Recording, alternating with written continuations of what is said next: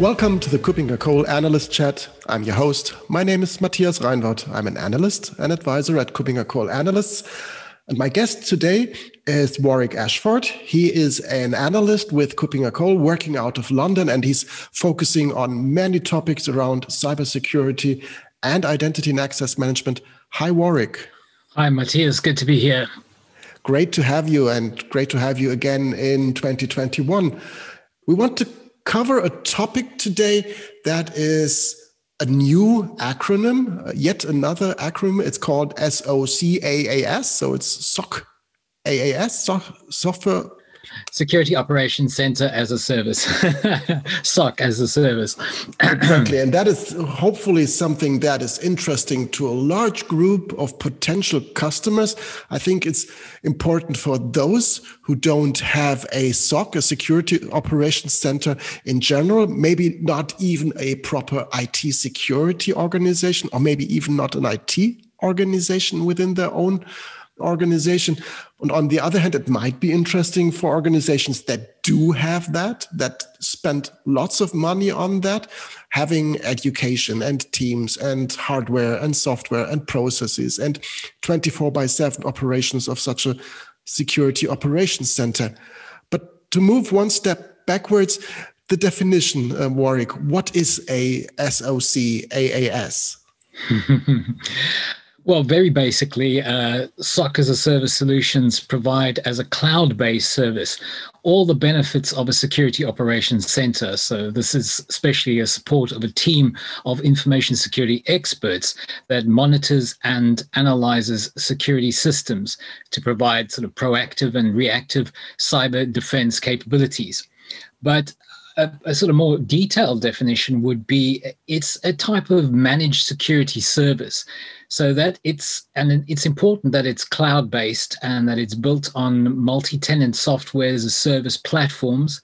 And it goes beyond the offerings of traditional managed service uh, security service providers MSSPs because lots of people argue that it's it's kind of a marketing term and that it's been made up and and that it doesn't really have a meaning but it, it differs from from um, managed detection uh, and response services and MSSPs um, because MSSPs typically monitor and manage things like uh, intrusion detection systems, firewalls, antivirus, and that kind of thing.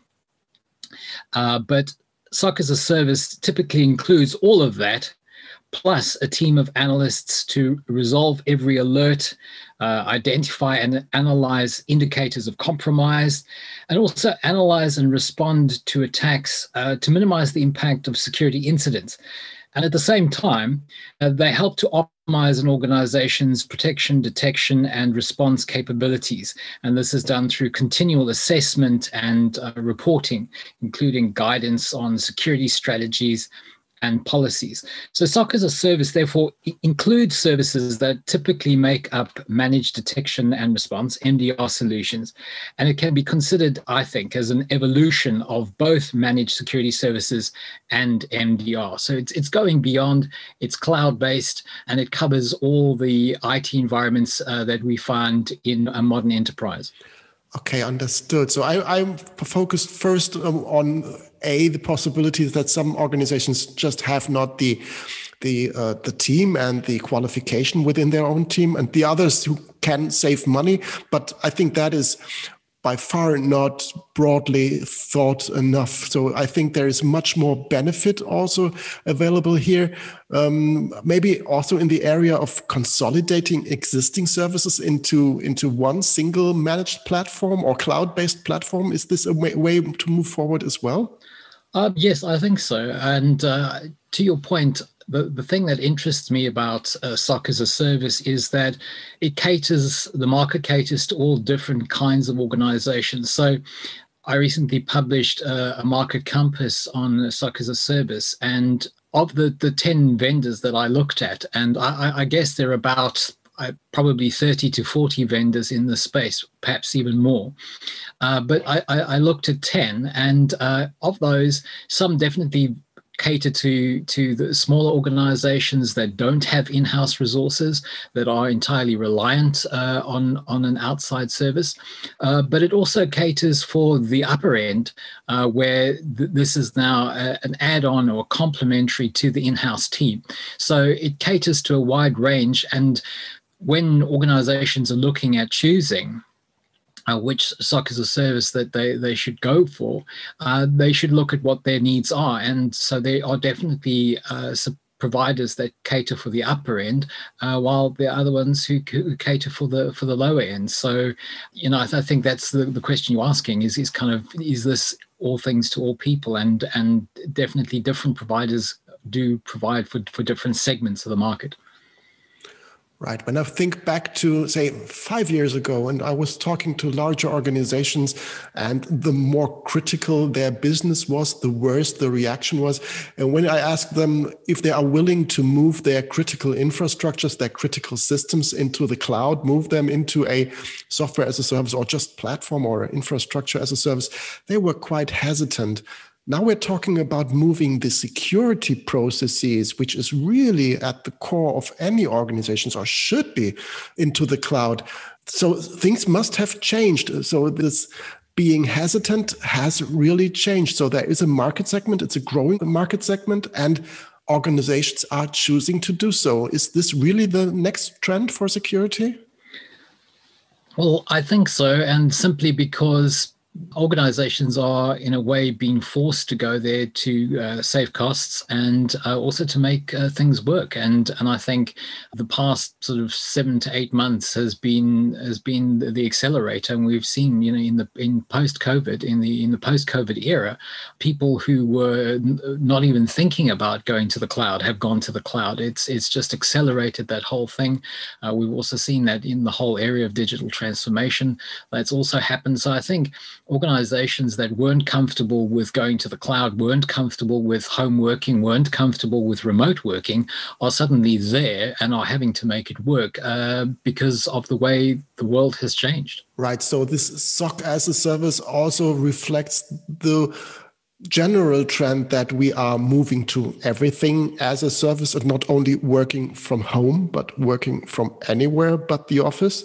So this is really more or less also a more natural trend for these cloud first, cloud native um, organizations. Is that true? Or is it also for the traditional on prem um, 70s IT still available organization? Yeah, look, the, uh, the, the, the thing with SOC as a service is that a lot of the platforms are designed to be able to hook up to existing uh, systems. So that's another one of the benefits of the SOC as a service is that you can get more value out of your your existing investments in security systems. Is that now you know a lot? I, I think one of the biggest drivers for this market is that uh, organizations are, are suffering from alert fatigue. They can't cope with the volume of alerts coming out of their security systems. Uh, they don't they don't have the, the experience or the, the, the people to to actually look at each alert and and decide whether it's it's you know we know a prime example of this was the Target case in, the United States. Um, they they were alerted uh, to the fact that the, they had been breached, but the, the, alert was missed because it was one of millions of alerts. And, you know, human beings just can't cope with that, especially when the teams are, are constrained. So I, I think that's why uh, as a service is, is good because it not only covers the cloud side of things, and, and the OT, and some some organizations are now putting a focus on, on operational technology, OT, and uh, Internet of Things, IoT. So it's covering those organizations that have got a mix of, of legacy on-prem stuff as well as in the cloud. And so it's catering for all those markets, but it's it's it means they have one single place where they can consolidate uh, all the risks, and and I think uh, SOC as a service is you know one of the things that that can provide that. SOC as a service is the only way most organizations are able to consolidate all their security threats, tools, and systems into a single point of control, and address and resolve alerts and monitor and respond to all the indicators of potential compromise. Okay, so um, when you're saying they provide these services, they consolidate that into one single platform. What would be the typical capabilities, functionalities that would be included typically in such an offering? Um, I assume it would be, uh, of course, monitoring, it would be threat detection. Uh, what else is included in, in a package when I go to such a sec security um, provider and, and look at their offerings? It varies widely, and as I said, from the most basic packages through to very complex ones. So, uh, some of the providers are providing it under their MDR services, and and it, it's everything under the sun uh, that you can you can imagine. Um, so if you think of a software provider like IBM, they're able to to do the full range of of response. Um, but their their target market is the upper end of the market. They're very much uh, looking to provide their their SOC as a service as a as a as a a complementary to an existing one organization rather than taking over all the operations. So it's it's to give organizations the the breadth to be able to cover everything to cover their whole uh, IT estate and also then to kind of have a lot of this stuff automated so that the in-house analysts are only having to, to deal with a, a very small uh, uh, part, part of that. Whereas on the lower end um, it's it's offering kind of as I said earlier it, it typically includes all the stuff that that um, managed detection and response solutions have but then it's also helping them to uh, assess th- their um, defense capability and and improve that. It's the continuous improvement side of it that that kind of I think is one of the things that sets SOC as a service apart from just uh, uh an MDR offering. You've mentioned IBM as a potential vendor that can be looked at.